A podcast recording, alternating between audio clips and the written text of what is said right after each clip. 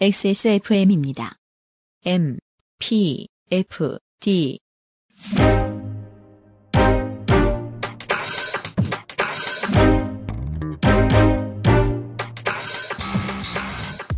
김영대입니다. 이번 주에 Amplified 팟캐스트 투모로우 바이 투게더 키스 오브 라이프 이효리 라이즈까지 레트로에 대한 진심을 보여주고 있는 케이팝의 올가을 신상을 만나봅니다. 이 작품들의 패턴을 파악하자면 90년대 contemporary R&B 그러니까 New Jack Swing, New Jill Swing을 들렀다 가는 게 좋겠습니다. 23년 10월 마지막 Amplified 팟캐스트 호스트 유승균 PD 나와주세요.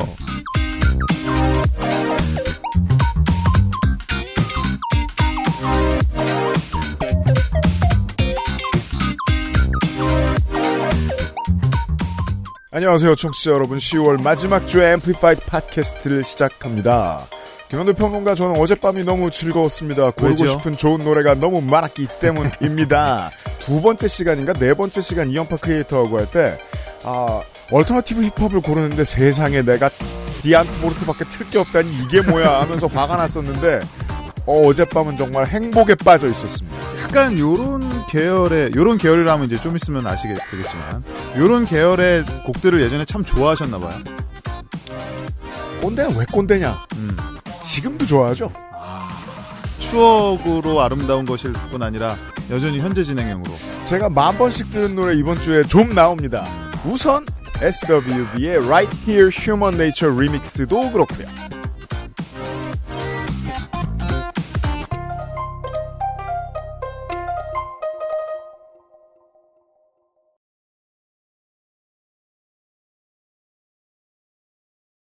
(90년대의) 기록으로는 TLC 다음으로 앨범을 많이 판 미국의 걸그룹 물론 역대 다 탈탈 털면 맨 위에는 스파이스 걸즈가 있고요. physical로 세면 서프림즈가 있고요.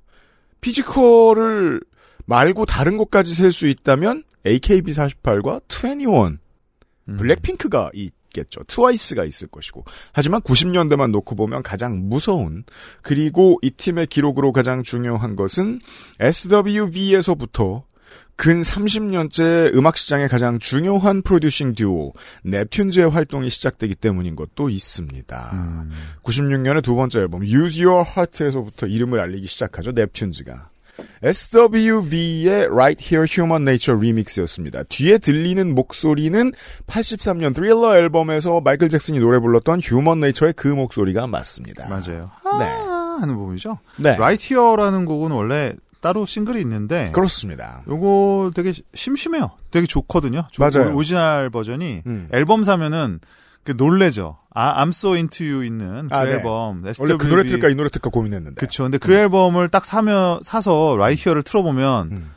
마이클 잭슨의 저 목소리와 음. 비트가 저 비트가 아니잖아요. 세계인들에게 이 리믹스 버전이 훨씬 더 잘 기억나고 있습니다. 그래서, 아, 그 싱글, maxi 싱글, 리믹스 버전, 라디오 edit 이런 거에 대한 개념을 음. 또 알려줬던 곡이기도 하고. 그죠? 예, 왜냐면 그 버전을 어디 가서도 살 수가 없거든요. 맞아요. 미국에 살고 싱글 앨범을 구할 수 있지, 싱글 CD를 구할 수 있지 않은 한은. 미국 살아야 됐어요. 그러니까. 아닌 사람들은 Napster가 다 구원해 줬었어요. 그 도대체 이거를 어디서 들을 수 있는 거야? 라고 했는데 말씀하셨듯이 나중에 Napster 그 이후로는 소리바다가 네. 이런 갈증들을 많이 우리 bootleg에 대한 갈증을 많이 또 음. 해소를 해줬고 지금이야 Spotify에서 deluxe edition이라고 해서 다 나와 있습니다만. 음, 사실 이 곡은 휴먼 네이처에 굉장히 묻어간 곡이긴 하지만 맞아요.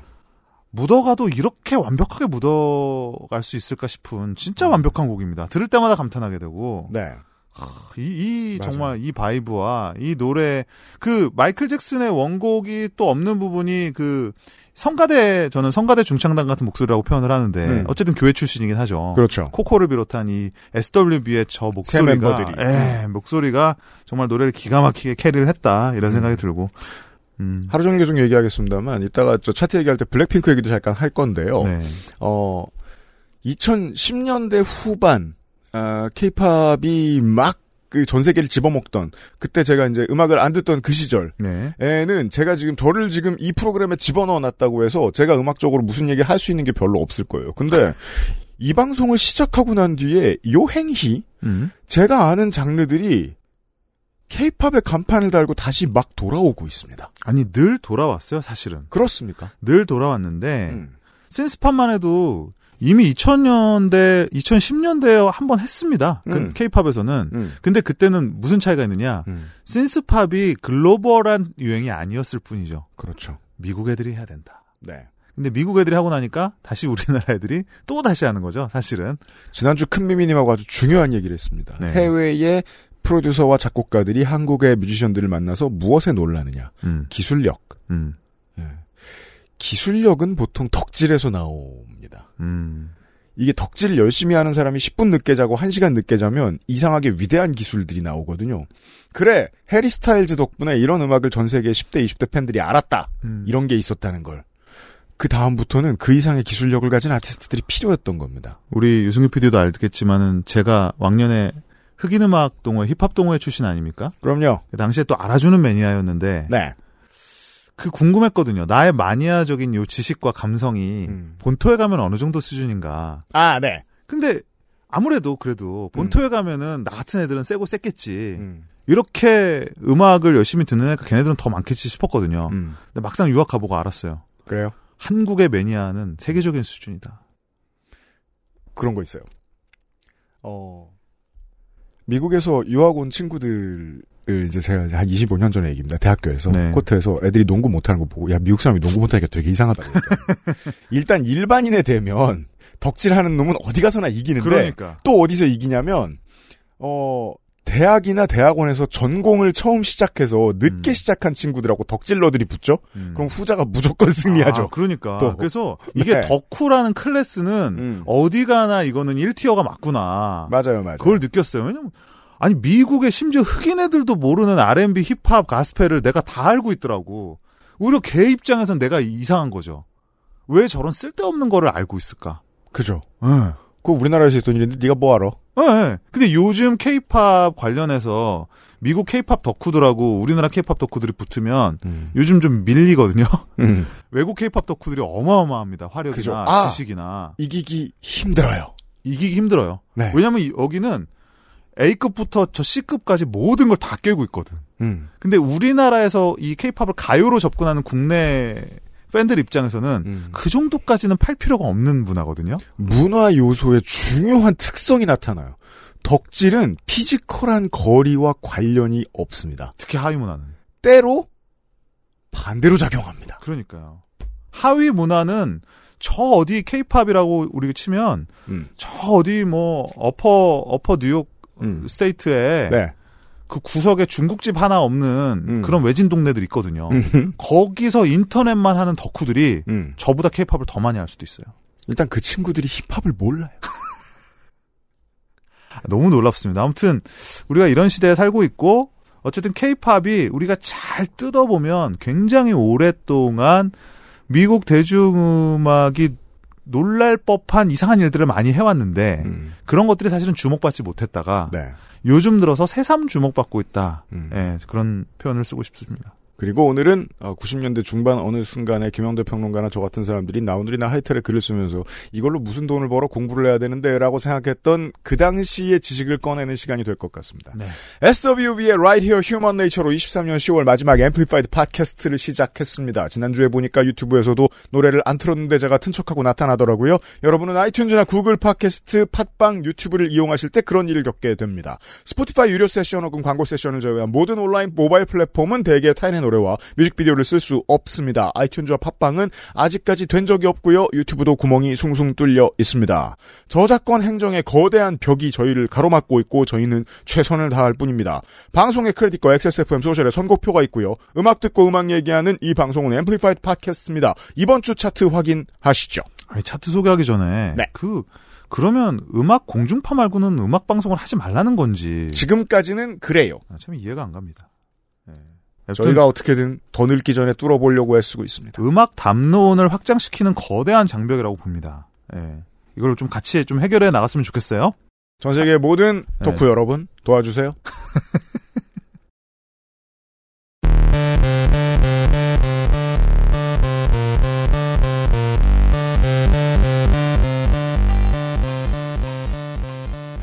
(23년 10월 9일부터 10월 15일까지 집계된 멜론 주간 차트지요 네, 그렇습니다.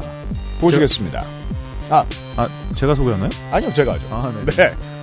3주 만에 오셔가지고. 22위는 에스파의 Spicy. 19위 Lauv의 Steal the Show. 18위 뉴진스의 Hype Boy. 야 이렇게 오래 있어요. 17위 로이킴의 잘 지내자 우리. 영화 여름날 우리 사운드 트랙 에 수록돼 있는 노래인데 오리지널 song이 아니고 밴드 짙은의 노래 리메이크 되겠습니다. 지금도 1인조인가요 이 팀? 16위 라이즈의 Get A Guitar. 15위 여자아이들의 퀸카. 출근길에 출근길 이야기. 퀸카를 듣다가 이런 vibe, 이런 노래에 여자아이들을 쏙 빼고 내가 아는 다른 옛날에 잘 알던 어떤 아티스트가 노래를 부르면 이 노래 감쪽같이 그 사람 노래 같겠는데? 라고 생각이 난 아티스트가 한 명 있었어요. 누구죠? CeeLo Green이요. 오, 생각도 못했는데. CeeLo Green. 어, 그럴 수 있겠다 싶네요. 악기 구성이 시작할 때 보면 엄청 비슷해요. 그러면 수이 노래는 싶네요. 퀸카가 아니라 법규가 되는 거예요. 한번 그 두 아티스트를 모두 아는 청취자 여러분 다시 한번 야, 들어보세요. 머리로 떠올려 보면 되겠습니다. 네. 그럼 가수는 검사 아이들이 되는 거죠. 14위는 스테이시의 버블, 15위는 아이브의 IM, 12위 박재정의 헤어지자 말해요, 11위 화사의 I Love My Body, 10위 우디의 사막에서 꽃을 피우듯, 9위 전소미의 Fast Forward, 이제 뉴진스입니다. 8위 뉴진스의 ETA, 7위 아이브의 Either Way, 6위 뉴진스의 Supershy, 5위 제니의 You and Me. 어, 저희가 녹음하고 있는 오늘 월요일인데요. 몇몇 그 금투사의 투자 연구원들이 YG 엔터테인먼트 목표 주가를 낮췄습니다. 음, 주된 이유는 불핑 재계약 불확실이죠. 음. 그리고는 뭔가 적극적인 메시지를 이제 주가 주식 시장에 내보내야 되는데 YG가 그러지 못하고 있어요. 어, 제가 최근에 그 YG의 고위급을 인사와 네. 한번 만난 적이 있습니다. 음. 그래서 제가 정론 기준으로 말씀드리면 네. 아직 결정된 바 없다가 맞습니다. 다만 음. 지금 흘러나오는 이야기들은 이제 여러 가지 이해관계가 맞아 떨어지는 사람들의 음. 일종의 흘리기라고 보시면 돼요. 그렇죠. 네. 그래서 어 이거는 뭐 그쪽에서 듣기 좋게 하려고 말한 게 아니라 진짜로 지금 아직 음. 어느 곳과도 사인을 하거나 도장을 찍거나 뭐 재계약이 확정되거나 혹은 나가는 게 확정되거나 한 바가 없고요. 그렇죠. 지금까지 나왔던 뭐 음. 누구는 남는다, 누구는 나간다 이런 것도 음. 역시 어 뭐 근거가 없다 말하면 좀 이상하긴 합니다만 음. 아무튼 확정된 바는 아니니까 음. 뭐 일이 일이 일비하실 분들은 일이 일비하시고 음. 네뭐 아무튼 그 알아서 판단하시면 되겠습니다. 이게 이제 저도 알고 있는 선에서만 요렇게 판단 그 BTS의 사례를 전 세계 자본이 봤거든요. 음. 이러면 이건 국내 기업들의 경쟁이 아닌 겁니다. 적어도 제가 아는 선에서는 그렇죠. 그렇습니다. 그리고 어 하이브 같은 경우는 BTS라는 그 재계약 카드를 음. 굉장히 언플부터 해서 실제 재계약 되기까지의 과정을 굉장히 스무드하게 했고 음. 지금 YG 같은 경우는 이제 그런 부분에서 약간 삐걱거리고 있는 건데 음. 어쨌든 이거는 제가 휴민트로 가동할 수 있는 범위 내에서 음. 지금 말씀드리는 거니까 요까지가 어, 공식 확인된 사실이다라고 말씀을 드립니다. 네. 2020년대 10대, 20대들은, 어, 80년대, 90년대 10대, 20대들보다 투자 시장에 밝거든요. 투자가 음. 무엇인지를 알아요. 그러다 보니까 더더욱이 블랙핑크의 오래된 팬들이 이 상황을 돈으로도 회사 일로도 다 충분히 관심을 가지고 어느 정도까지 이해를 하고 있다 보니까 이번에 world 투어 끝에 나온 싱글이 정말 아, 단비였습니다. 네. 그랬던 모양입니다. 그 노래가 바로 제니의 UM입니다. 4위 정국 featuring Latto의 Seven, 3위 다이나믹 듀오 이영지의 Smoke. 1, 2위 모두 악뮤입니다. 2위 후라이의 꿈, 1위 Love Lee입니다. 자, 2위 때까지 제가 말을 아꼈는데 이건 말 안 할 수가 없잖아요. 뭘요? 만약에 케이팝이라는 단어가 말이에요. 세계구에서 특정 음악을 지칭하는 어떤 장르명이 아니라 그냥 한국 땅 안에서 대중음악이 일반적으로 소비되는 그런 음악을 말하는 거라면 Korean popular music 그렇죠. 단 mainstream. 네. 10대, 20대가 가장 사랑하는 음악을 지칭하는 오프라인의 측면에서 지칭하는 거였다면 21세기 한국 대중음악의 가장 큰 간판은 악동 뮤지션이라고 생각합니다. 뭐 그것도 나름의 일리가 있죠. 네. 뭐냐면 우리가 음원 사이트라고 하는 그 성격을 좀 잘 생각을 해봐야 되죠. 이거는 팬덤만으로 움직이는 것도 아니고 음. 일반 대중들 그다음에 보편적인 취향이 모두 함께 움직이는 건데 네. 악뮤가 사실은 그 지점을 정확히 파고든 뮤지션이라고 봐야 되겠죠. 맞아요. 음악 trendy하고 음. 친근하고 음. 그리고 케이팝 팬들 그러니까 여기서는 아이돌 팬들이라고 봐야 되겠죠. 아이돌 팬들 비아이돌 팬들을 모두 아우를 수 있는 그런 어떤 좀 관용적인 매력 같은 것들. 음. 그 다음에 음악 자체로 보면 trendy한 아이돌 케이팝과도 별 위화감 없이 들을 수 있는 10대, 20대들이 주로 가사를 기억을 하고 그렇죠. 비주얼만큼이나 음악이 더 잘 각인이 되고 장르 스펙트럼은 파악하지 않는 것이 더 나은 맞아요. 그러면 우리가 아까 얘기했던 그 반대인 거예요. 덕질하고 싶은 사람은 지하실에서 합니다. 음. 근데 오프라인에서 분식집에 가고 커피숍에 가고 술집에 가면 음. 오프라인 음악이 나와요. 그럼요. 그 시장의 승리자입니다.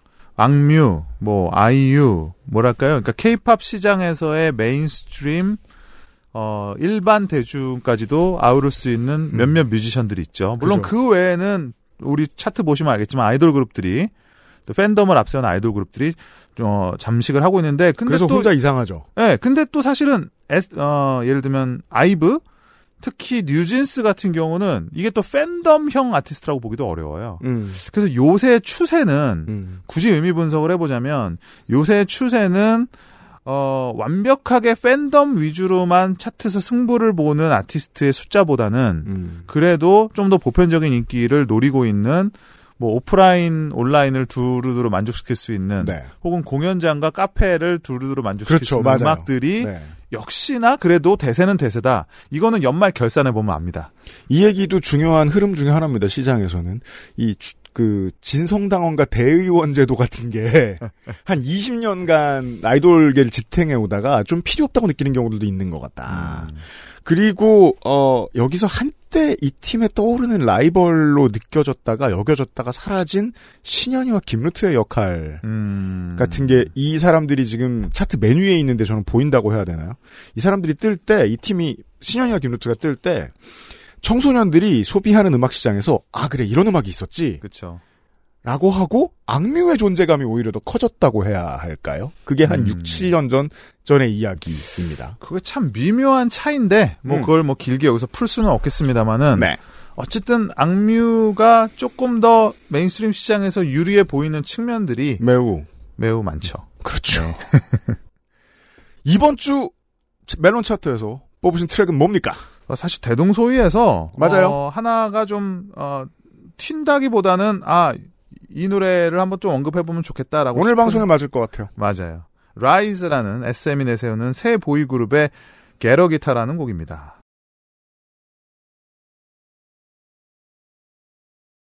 시월 둘째 주 멜론 주간 차트 16위에 올라와 있는 라이즈의 Get A Guitar를 들었습니다.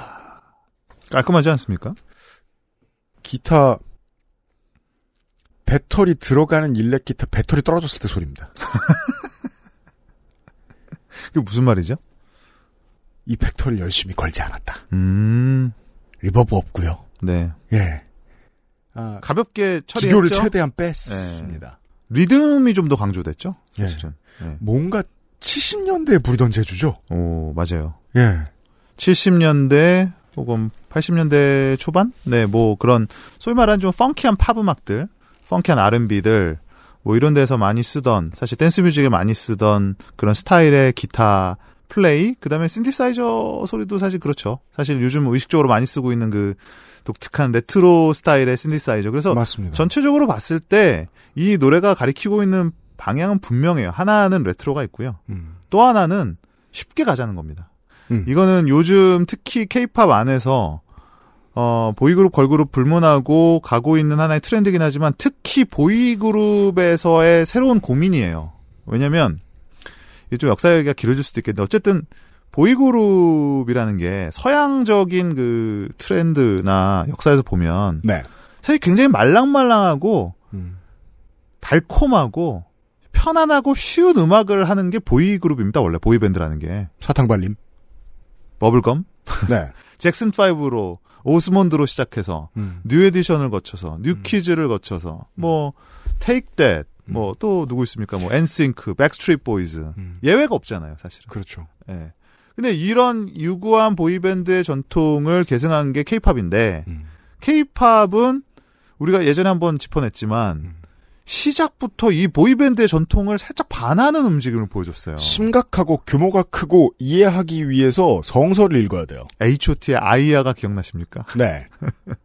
정말 하나의 대서사시와 같은 음. 그리고 마치 하드코어 락 그다음에 힙합에서 보여주는 그런 날선 내러티브 뭐 서사 그런 편곡들을 모두 껴안은 음. 사실 굉장히 부담스럽고 비대한 음악이었죠. 케이팝의 보이그룹이라는 게. SM적 세계관.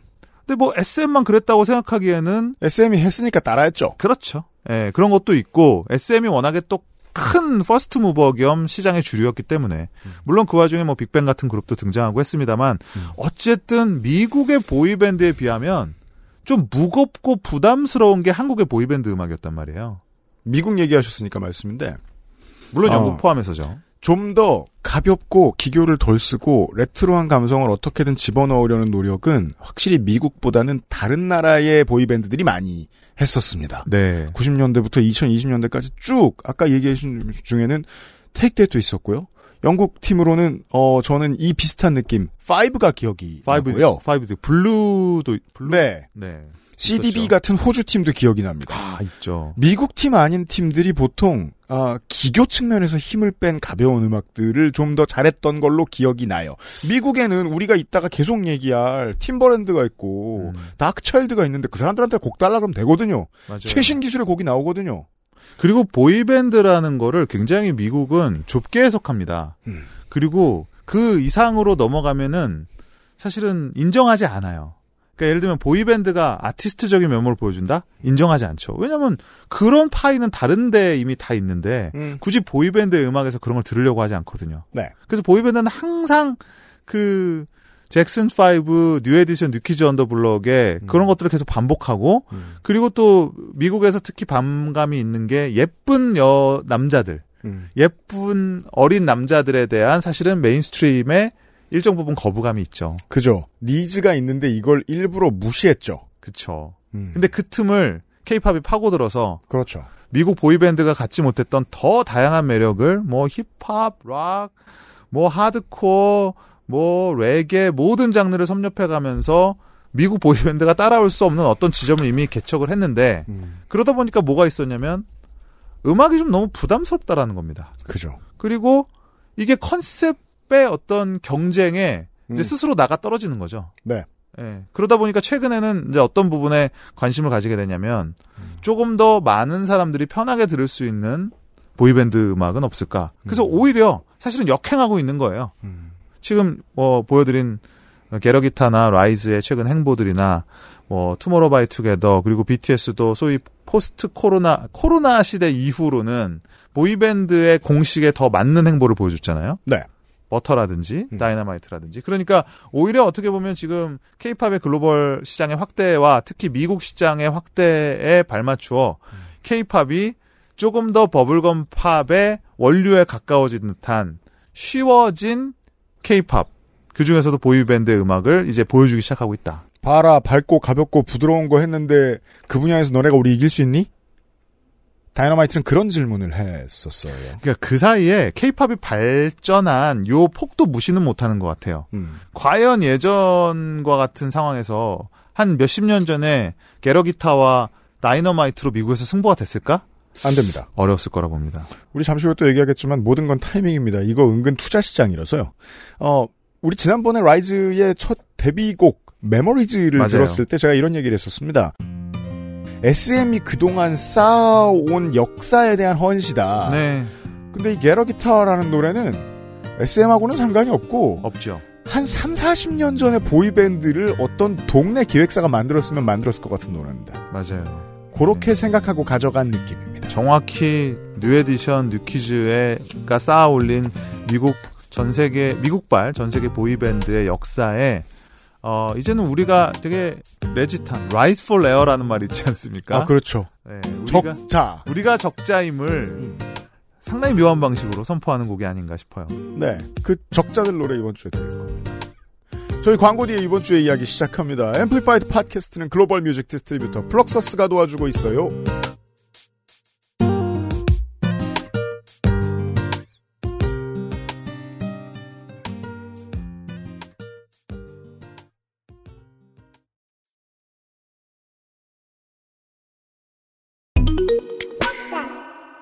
우리 오빠들 이번 신곡 대박이지? 음. 외국에서도 대박 나겠지. 당연하지. 플럭서스랑 같이 하잖아. 응? 플럭서스? K-팝의 해외 진출은 플럭서스가 함께합니다. 애플 뮤직, 스포티파이, 유튜브, 글로벌 스트리밍 서비스로 전 세계 실시간 음원 배급, 프로모션까지 함께하는 플럭서스. K-팝이 세계를 만나는 길. 그 곁에 플럭서스가 있습니다. K-팝 넘버원 서포터 플럭서스.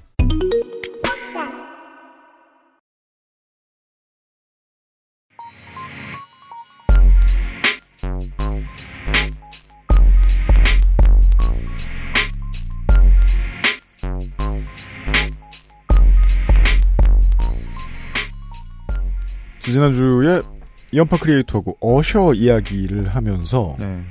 어셔 같은 아티스트랑 같이 일을 해야 되는 프로듀싱 팀의 고민을 한번 추측을 해봤었습니다. 음. 20년 전에 최첨단 맨 꼭대기에 있던 끝판왕이 지금의 트렌드를 따라야 하나? 음. 옛날에 잘하던 걸 해야 하나? 물론 어셔와 이효리는 고민이 다릅니다. 트렌드의 끝판왕은 아니었거든요. 그렇죠. 물론 한국 시장 내에서는 트렌드의 끝판왕이긴 했는데 어, 그게 그 팀 오리지널은 아니었고요. 음. 하나의 그냥 아이콘이었다고 봐야죠. 문화적인. 다만 독특한 점이 있다면 어, 본인 음악을 리메이크하는 건 아닌데 데뷔 20년이 넘어간 25년 돼가는 가수가 25년 됐겠네요 딱 25년쯤 된 가수가 또 어떤 리트로에 도전을 하는 때는 오긴 온다는 겁니다. 음. 네 이효리 노래죠. 이효리의 후디의 반바지 신곡이라서 뭐 여러분들 이효리가 또 워낙에 화제성 인물이기도 하고 오랜만에 컴백을 했기 때문에 많은 분들이 들어보셨을 거예요. 근데 제가 많이 주변에서 많이 듣는 반응이 이거였어요. 뭡니까? 뭐 이렇게 심심해? 볼까요?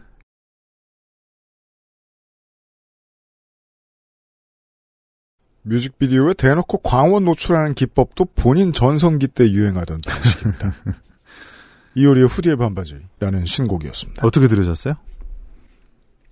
이건 물론 심심한 노래라는 평이 틀린 건 아니에요. 근데 그렇게 따지면 보컬 전개하는 방식으로서의 보컬리스트의 이효리의 노래는 심심하지 않았던 적이 없어요. 아니 이효리 자체가 그런 가수가 아닌데 사실은 이효리가 대단한 케이팝의 어떤 컬처럴한 아이콘이긴 합니다만 음. 디바급 가창력을 뽐내고 그거를 본인의 음악적 시그니처로 삼는 사람은 아니잖아요. 잠시 후에 기술적인 얘기를 드리려고 했는데 저는 되게 많은 그 평론가들이 미국에서 음. 어, 뉴잭 스윙과 뉴질 스윙을 굳이 구분할 필요가 없다고 생각하거든요. 음. 차이가 있는 지점이 한 군데 있습니다. 뭔가요? new jack swing은 가창력을 훨씬 더 많이 강요합니다. 음. new jill swing이 대디바의 시대에서 조금 이질적인 장르인 이유가 거기에 있습니다. 음. 여자 보컬들이 핏대를 잘 세우지 않아도 되는 노래들이 많아요. 그렇죠. 네. 그래서 메리 제이 블라이즈가 그렇게 잘 될 수도 있었던 거고요. 그렇죠. 예. queen of hip hop soul인데 queen of soul이었던 이전 가수들 생각을 해보면 음. 소울 디바라고 하는 뭐 아레사 프랭클린이나 휘트니 휴스턴이나 듣는 사람도 땀나요. 에 사실 그 막 church에서 교회에서 바로 나온 듯한 그 폭발적인 가창력을 뽐내고 사실 그러한 보컬 스타일을 이제 하나의 미덕으로 여기던 때가 있었지만 new jill swing 시대, 힙합 소울 시대로 넘어가면서 음. 노래를 잘한다는 기준이 많이 바뀌었죠. 네. 그리고 어떤 게 좋은 음- 음악이냐는 또 기준도 많이 바뀌었고 뭐 그렇다고 이효리가 뭐 그런 메리 제이 블라이즈의 행보다 이렇게 말씀드릴 수는 없을 것 같은데 음. 제 개인적으로 느낀 거는 이건 좀 다른 얘기인데 아 보아의 행보와 좀 비교가 되더라고요. 어떤 점에서 말입니까? 보아는 보아의 신곡들 뭐 최근 몇 년 사이에 나왔던 곡들을 들어보시면 좋은 의미에서 혹은 그렇지 않은 의미에서 강박이 느껴집니다. 뭐냐면 어, 그 여전히 말씀하실 것 같았어요. 이 바닥에서 나만큼 잘하는 사람은 없어. 왜냐하면 그게 일부분 사실이고. 당연하죠. 일부분 사실이고 본인도 그걸 알고 있고 또 보아의 위치가 SM의 한- 하나의 어떤 시조로서의 위치에 있지 않습니까? 음. 그런데 보아 내가 보아라면 에스파를 보고 음. 레드벨벳을 보고 이런 팀들을 봤을 때 마음속에서는 그런 마음이 있지 않겠어요? 내가 더 잘하는데? 음. 아니, 뭐꼭 그렇게까지는 아니더라도, 음. 나도 잘하는데? 음. 혹은 내가 이런 부분들은 더 잘하는데? 그리고 그쯤 올라간 사람들은 내가 더 잘하는 데를 24시간 가지고 있습니다. 태도를. 그럼요. 그 있어야 그래야. 잘하고요. 예. 그래야 보아죠, 사실은. 음.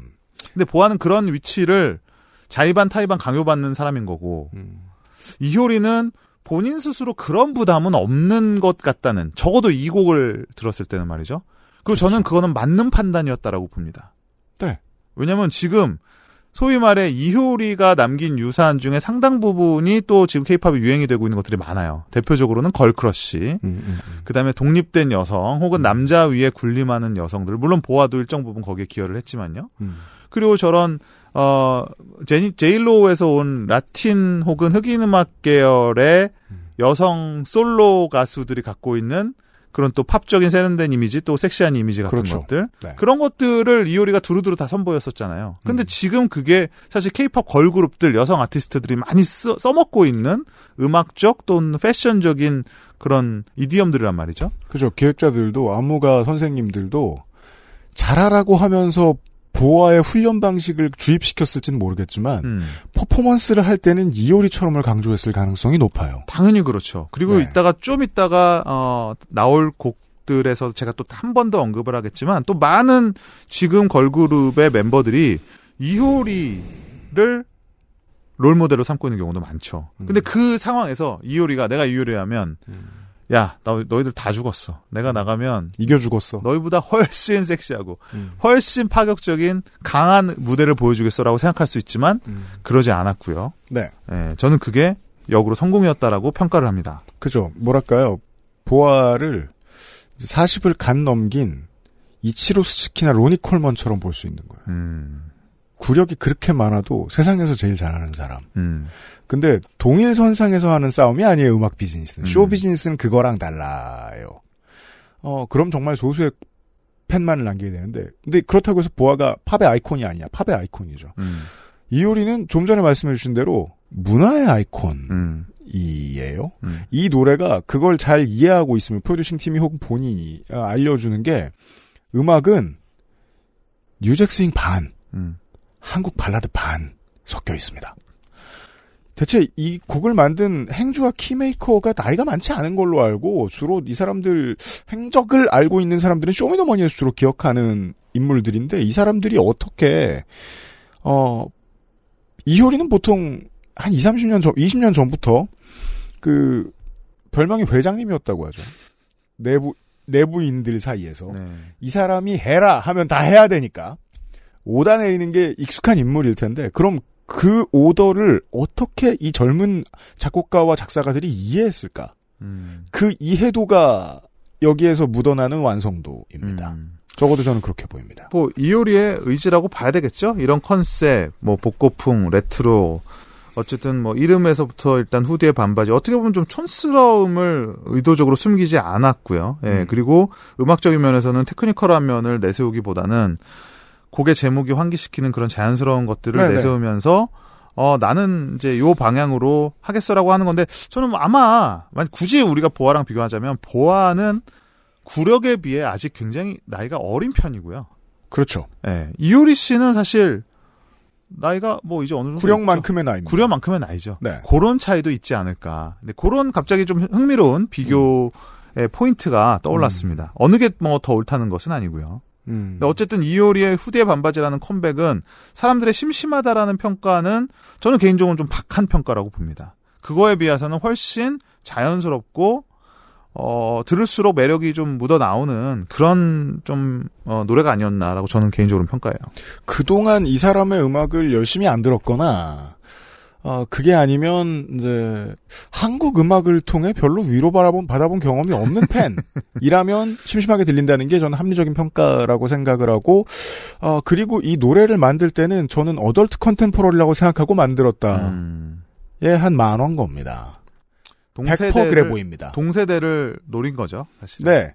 세계 케이팝 팬도 아니고요. 10대 20대 팬도 아닙니다. 음. 어덜트 컨템포러리 팝으로서의 이름이 제목이 후디의 반바지잖아요. 영어 그렇죠. 제목도 아니고. 네.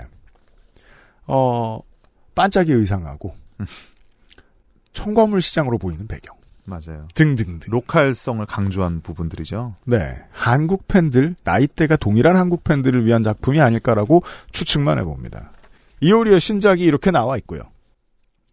자, 이건 뭐 그냥 예고편 같은 거였고, 오늘의 얘기는 사실 이 두 곡이에요. 네. 네. 세계 시장으로 나아가고 있는 케이팝이 그것도 이제 4세대라고 불리는 4세대와 5세대 중간에 끼어 있는 그야말로 어린 그룹들이 어 그보다는 나이가 훨씬 많은 아마 우리 또래의 음. 어 대표들 밑에서 네.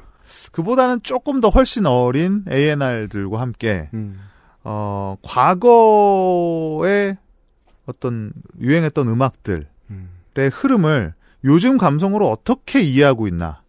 그것도 요즘의 어린 가수들이 불렀을 때 어떤 게 어울릴 수 있나라는 거를 요즘 계속 고민하고 있다고 봅니다. 그렇죠. 그게 그냥 쉽게 말하면 레트로죠. 레트로 뉴트로인데 그런 레트로 슬래시 뉴트로의 개- 관점에서 요즘 뭐 가장 잘 뽑혀 나왔다고 생각되는 두 곡이고 또 흥미롭게도 이 중에 한 곡은 이효리의 신곡과 음. 또 전체적인 최근의 흐름들과 그렇죠. 잘 맞아떨어지는 그런 편곡과 곡들. 사실 이 곡들에 대한 적용되는 설명을 이미 우리가 거의 다 했는지도 몰라요. 맞아요, 맞아요. 그래서 아마 노래를 확인하시면 더욱더 이해가 쉽지 않을까 싶은데요. 팀 이름도 옛날 감성이 묻어 있습니다. IMF가 끝나고 기업들이 줄도산을 하고 공기업들이 민영화 방금 됐을 때 어색한 캐치프레이즈를 붙이고 나오죠. 그런 팀 이름 같습니다. Tomorrow by Together. 예. Chasing that feeling을 듣고 오죠. 기본 예의 T by T라고 읽으면 안 되죠. TXT 혹은 투바투. 한글식으로 읽는 게 낫군요. 네. 투바투라고. 웃기게 네. TU BATU라고 외국 애들이 쓰기도 해요. 투바투 이렇게. 그게 좀 더 힙해 보여요. 어, 그러니까. 예, 한국 사람들 말 줄이는 방식으로 쓰는 게. 그렇죠. 그죠. 그리고 이게 이 문화에 가담한 이상은 음, 이 나라 풍으로 해줘야 더 쿨한 거거든요, 이게. 그렇죠. 예. 그래서, 물론 아이돌 팬들이 더더욱 그런 게 있습니다만은, 이름도 본명을 불러주는 게 또 이게 덕후들의 세상에서의 맞아요. 룰입니다. 네. 어, 자, 일본에서 말이에요. 네. 세상 어딜 가나 마찬가지입니다만 남자들은 잘생기면 어, 뭘? 해도 못생겨지는 머리 스타일을 하죠. 아, 무슨 말인가 했네. 일본에서 남자가 잘생기면 하는 머리 샤기컷입니다. 샤기가. 일본에서 잘생기면 하는 머리를 가지고 있는 어, 데스노트에서 방금 튀어나온 것 같은 미소년들이 저 그 샤기컷 되게 웃긴 사람 한 명 알아요. 한둘이에요. 다나, 다나카라고. 그렇죠. 그렇게 된단 말이에요.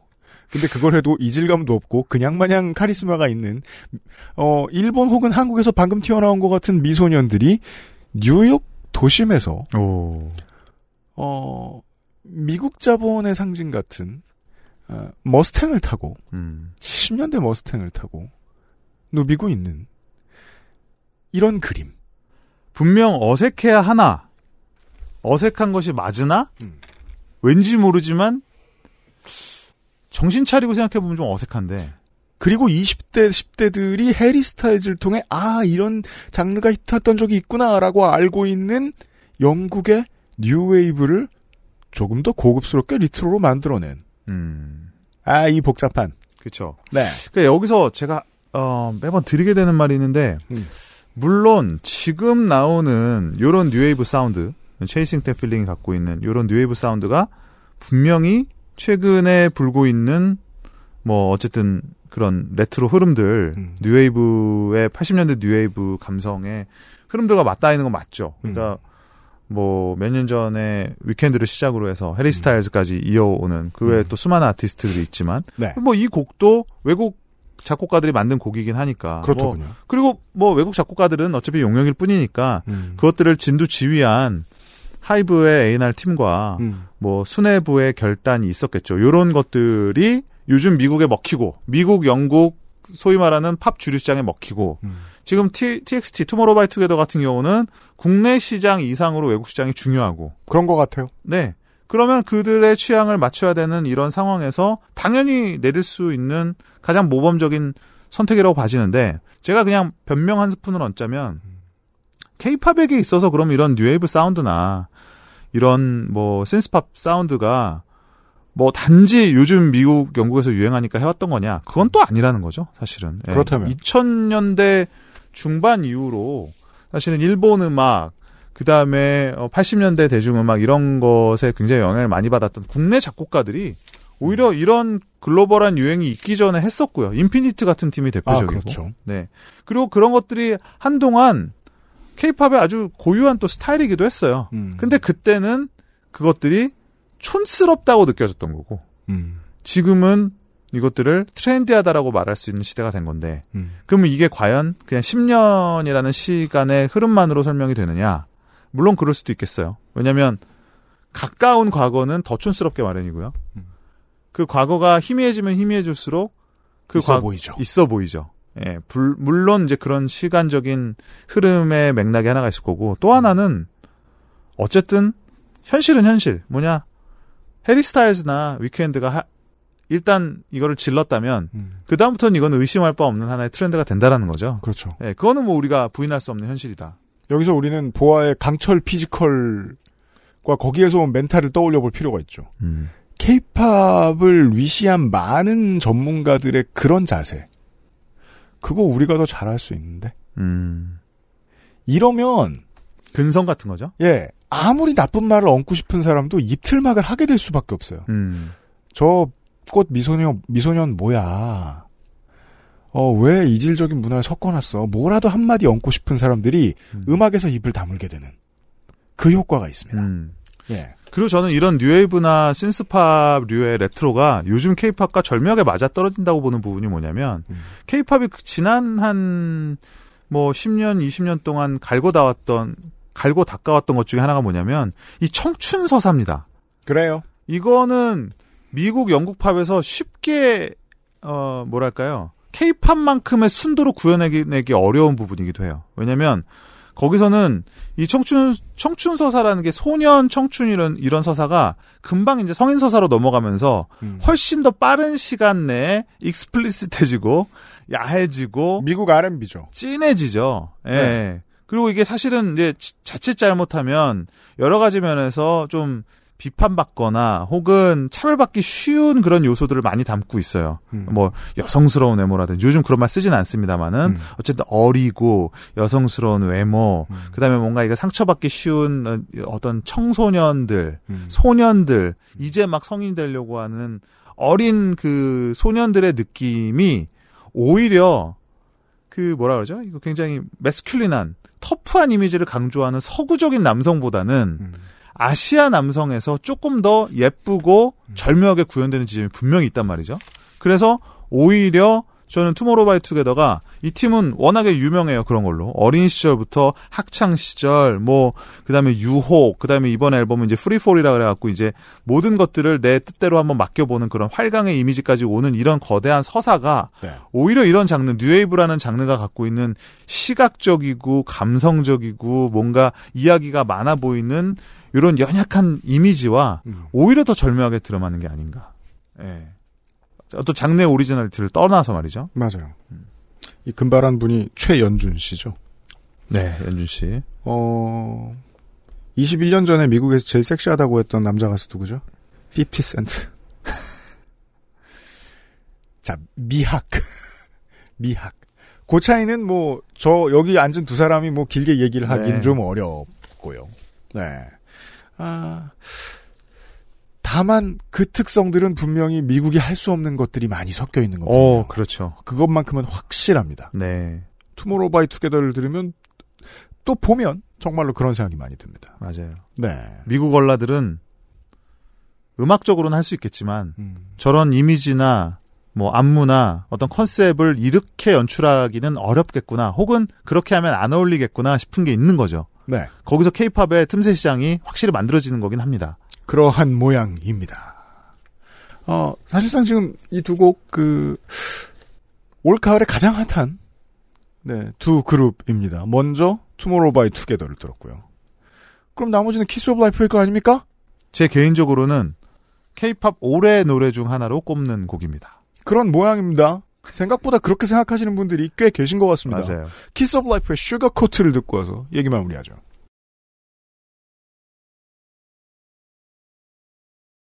큰 기업이 이런 팀을 내놨다면 요런 게 궁금하진 않았을 겁니다. 누가 잘한 거지? 이 팀이요. 이 팀의 디렉터라고 하는 이혜인이라는 사람이 잘한 건가? 아니면 A&R을 기가 막힌 사람들을 데리고 왔나? 아니면 어 큐브 엔터테인먼트의 설립자였죠 이 회사 대표 대표가 잘한 건가? 음, 이 음악이나 비주얼에서의 감각적인 측면, 미학적인 측면에서의 공헌자를 저에게 단 한 명을 꼽으라고 하면 저는 뭐 두 번 생각하지도 않고 단연 이혜인 씨라고 봅니다. 그렇습니다. 예, 이혜인 씨의 공이 압도적이었고요, 실제로. 네. 예, 이 모든 것의 컨셉에 대한 그 어떤 시작, 그 다음에 디테일한 부분의 연출, 뭐 사진, 비주얼, 그 외에 곡의 선별, 실제적인 A&R 팀장으로서의 역할이죠. 네. 예, 그런 것들부터 활동의 방향성. 그리고 이게 보시면 알지만 이 곡이 키스 오브 라이프의 Sugarcoat라는 곡인데 괄호 열고 나띠 솔로라고 돼 있어요. 음. 그러니까 이제 앨범에 그룹 곡이 두 곡이 있고요. 그죠. 이 팀 이상하죠? 이상합니다. 네. 네 명의 솔로곡이 네 곡이나 돼요. 제가 안 틀리다니까 자꾸 그 우리 케이팝 그룹들이 우탱클랜처럼 돼가고 있다니까. 그룹 이- 앨범인데 솔로곡들이 있어요. 근데 이 그룹은 왜 이상하냐면 음. 데뷔 앨범이라는 거예요. 음. 데뷔 앨범에 솔로곡을 네 곡 받고 시작하는 그런 데뷔 보셨습니까? 멤버들 모두 솔로곡이 있다는 거죠. 이상하죠. 뭔가 이상하죠. 그 네. 뒷얘기를 살짝 알려드리면 음. 원래 이, 이 팀은 각각의 멤버가 각각 활동하다가 합치는 활동을 생각했었다 그래요. 음. 근데 그러기에는 음. 자본력의 한계. 그죠. 내 팀을 돌려야 되거든요. 그렇지. 네. 이게 만약에 SM이나 하이브였으면 가능했겠지만 하고 음. 싶었으면. 그리고 그 각각이 자연스럽게 만나는 그 지점들을 또 서사를 짜야 되는 거 아닙니까? 음. 그게 어려운데 그래서 잘 보시면 뮤직비디오가 다 그런 식으로 돼 있어요. 음. 네 명이 각각의 꿈을 꾸고 그들이 하나로 만나서 키스 오브 라이프가 되는 음. 그런 과정이 아주 아주 간, 간략한 형태로 녹아 있죠. 우리도 지금 뮤비에서 주로 한 사람을 봤습니다. 맞아요. 나띠라는 멤버죠. 태국 멤버. 음. 그래서 사실은 어 이렇게 솔로 곡들이 파격적으로 데뷔 앨범부터 들어갈 수 있었던 거고요. 음. 거기다 이 솔로 곡들의 하나하나가 지금 케이팝의 대세라고 하는 그런 어떤 공식에 음. 별로 무관심한 채 네. 그냥 음악을 하고 있어요. 특히 이 곡 같은 경우는 저는 듣자마자 굉장히 좀 소름이 끼쳤거든요. 아까는 이효리의 후디의 반바지는요. new jack swing이 있었는데 8, 90년대 한국 가요도 있었거든요. 테디 라일리 얼굴 어딘가에 임재범이 비쳤어요.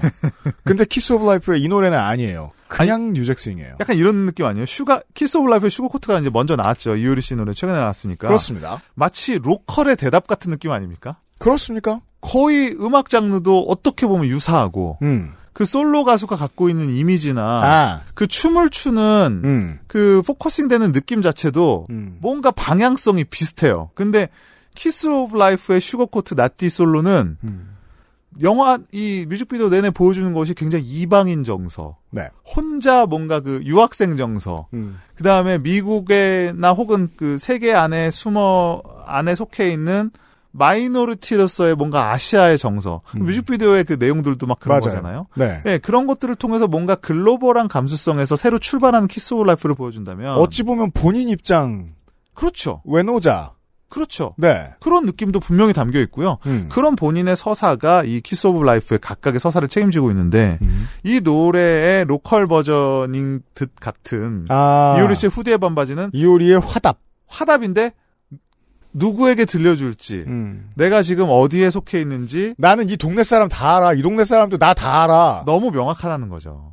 그리고 네. 다 늙었어 우리는. 늙었다고 어쨌든 음. 우리는 기성세대지만 음. 여전히 그래도 우리도 우리의 낭만이 있는 거 아니야. 나는 여전히 hoodie에 반바지 입고 다녀. 음. 라는 느낌이었다면 키스 오브 라이프의 Sugarcoat는 뭔가 훨씬 더 넓고 낯선 광활한 음. 지역을 대상으로 하고 있다. 그래서 뭔가 덜 구체적이지만 네. 한편으로는 훨씬 더 세련됐다. 그렇습니다. 네.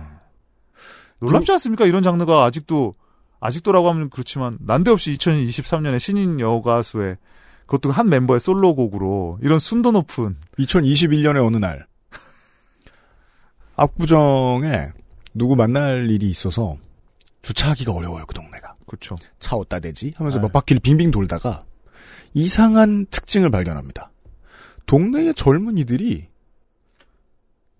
제가 18살 때 입던 옷을 입고 다니는 X세대 패션을. 거예요. 제가 다 버리고 군대 갔던 아. 바로 그 옷들을. 그럼 버리지 말고 나중에 당근에 내놨어야 되나 싶을 정도의 정말. 그 차림 그대로를 입고 있는 거예요. 그러니까. 제 나이를 느끼기도 하지만 문화는 세트로 따라옵니다. 맞아요. 힙합은 음악이 아니라 문화잖아요. 그럼 문화가 다 돌아왔겠구나. 이런 노래에서 느낍니다. 맞아요. 예. 물론 여기에서 보여주는 감각적인 면들 특히 뮤직비디오를 보시면 아마 뭐 하, 감탄하게 될 텐데 그런 미학적인 그런 부분들이 한편으로는 익숙하지만 또 한편으로는 아, 굉장히 세련되게 연출을 잘했거든요. 근데 음. 이런 것들이 분명히 앞서가는 감각이죠. 그러니까 앞서가는 감각을 우리가 평균적인 감각이라고 말을 할 수는 없겠지만 음. 아, 어쨌든 이러한 음악을 케이팝 내에서 이렇게 무리 없이 소화할 수 있다는 것도 역시 케이팝이 지금 그 정도의 상황에 처해 있다, 위치에 있다라는 생각도 한편으로 들고 또 하나 독특한 점이 우리가 슬로우 네. 모션 얘기하면서 그때 그 음악을 해본 사람들 얘기했잖아요. 근데 지금 아무리 봐도 A&R도 작곡가도 그때 그 음악이 유행할 때 기껏해야 갓난아기였을 사람들이거든요. 맞아요. 안 태어났거나 음, 그 사람들이 만들고 있는데 그때 한참 10대였던 우리들이 들었을 때 완벽합니다. 근데 이거를 지금 Gen Z들이 듣고 굉장히 세련되게 잘 만들었다고 생각을 한다는 거거든요. 음. 예, 그것도 참 음악이 갖고 있는 묘한 매력인 것 같아요. 예. 그래서 20대 청취자분들이 어디 댓글 좀 달아주세요. 아까 SWV의 노래, Kiss Of Life의 노래, 잠시 후에 Vault 시간에 들려드릴 노래 어떠신지 말입니다. 아 물론 10대 때는 그런 감각이 살아있어요. 레트로의 시대가 오죠. 음, 그러면 그 레트로가 멋있다는 걸 알아요. 그래서 원본을 TV에서 보여주죠. 음. 그럼 그거 촌스러운 건 또 알아요. 어 알죠. 그 차이는 분명하거든요. 그걸 구분할 수 있어요. 우리 나이들은 모르거든요. 아마 SWV부터 음. 이효리를 거쳐서 Kiss Life를 찍고 음. 이제 완전히 현대로 온 거 아닙니까? 네. 다시 마지막 곡을 듣게 되면 음. 굉장히 흥미로울 것 같아요. 자, 이번 주의 이야기 끝난 듯 하지만 아직 안 끝났습니다. 광고 듣고 와서요.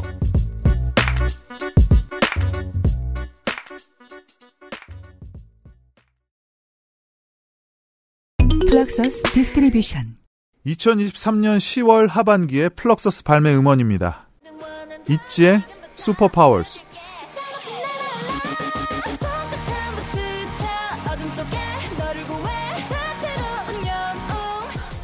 에일리 featuring Lil Cherry의 RA TA TA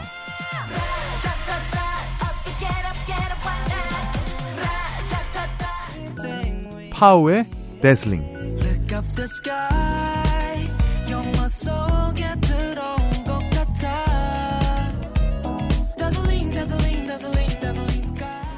Apple Music, Spotify, YouTube, 글로벌 스트리밍 플랫폼에서 만나실 수 있습니다. 케이팝이 세계를 만나는 길. 그 곁엔 언제나 K-팝 number one 서포터 Fluxus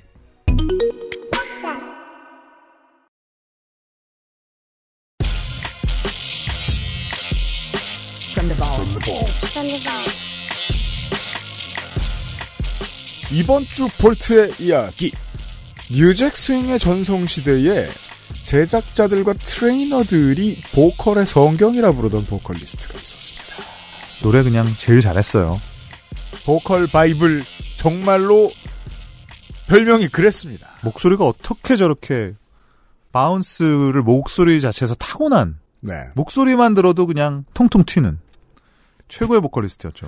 어, 지금 처음 들으시면 운 좋으신 겁니다. 지금부터 행복할 수 있습니다. 아 얼마나 좋을까 이 가수를 새로 알아갈 수 있다면 어, 드래곤볼을 처음부터 읽는 기분. 비유가 참 브랜디의 I Wanna Be Down입니다.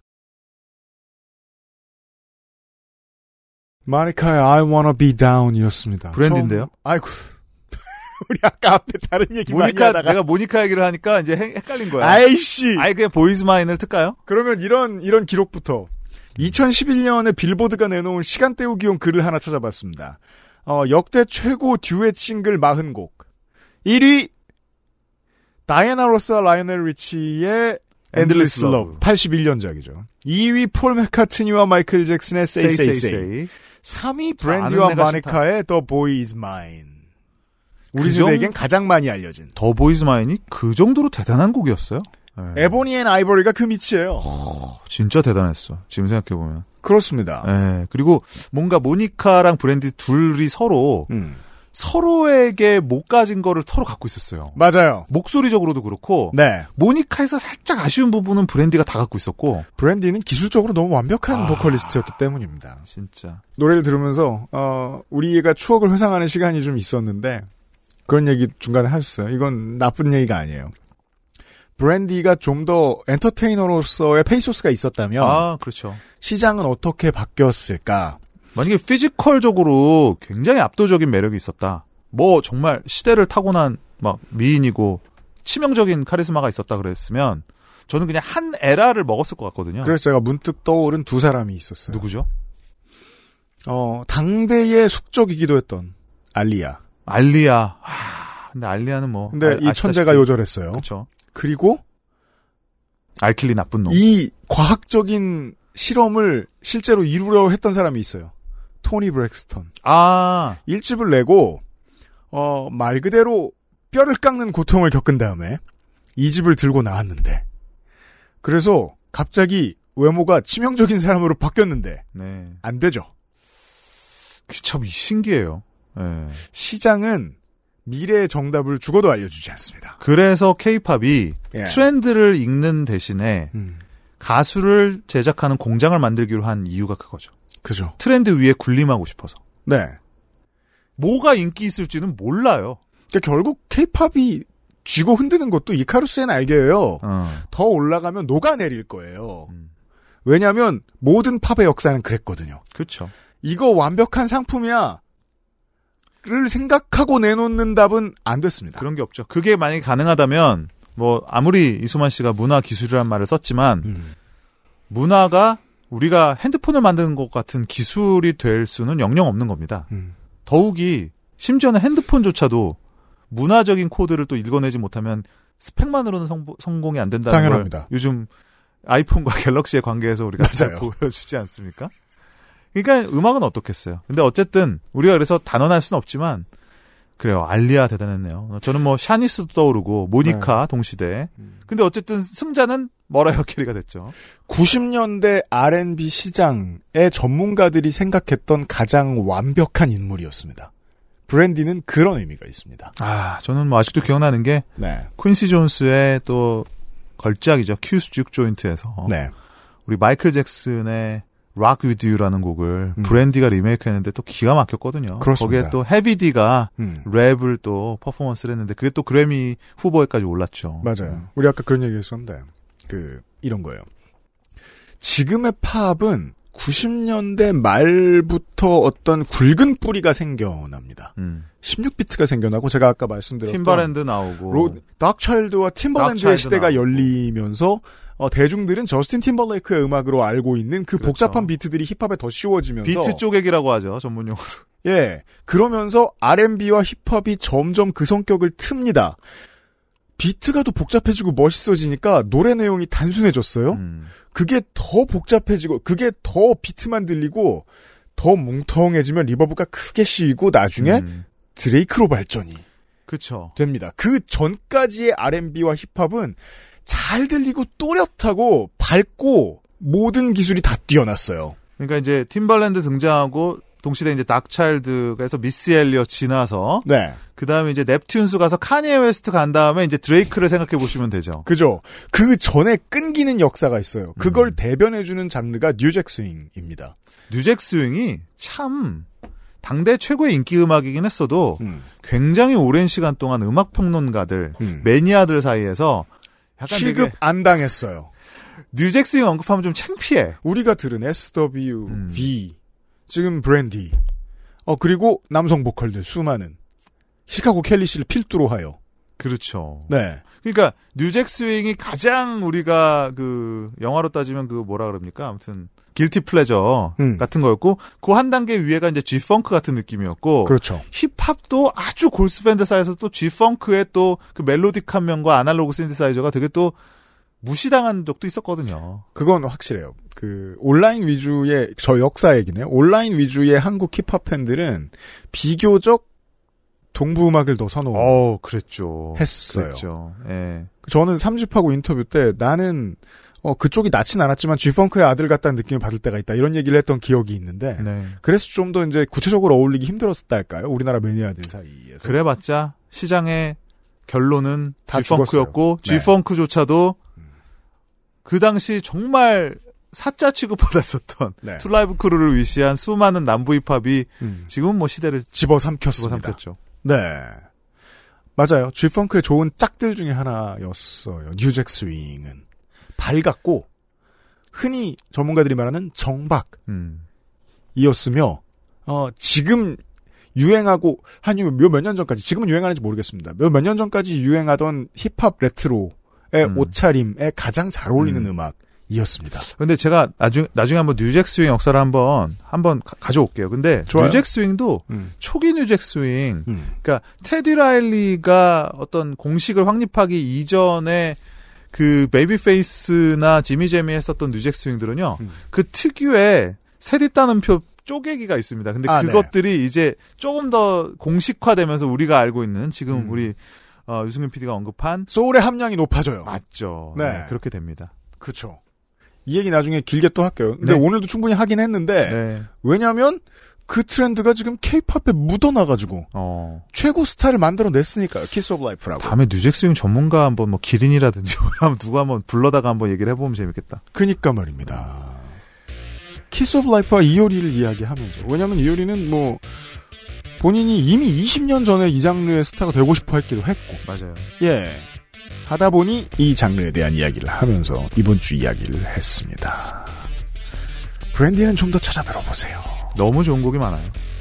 여기까지 앰플리파이드 팟캐스트였습니다. 스포티파이에서는 라이브러리에 추가, 재생 목록에 추가, 다운로드 유튜브에서는 좋아요, 댓글, 구독 잊지 마시고요. 길거리에 메탈 kid들이 발에 채이던 90년대에 롤라팔루자는 전 세계 팝팬들의 꿈의 공연이었지요. 롤라팔루자의 메인 스테이지를 장식한 헤드라이너 중 최초의 케이팝 아티스트는 올해 롤라팔루자의 투모로우 바이 투게더입니다. XSFM입니다. M, P, F, D,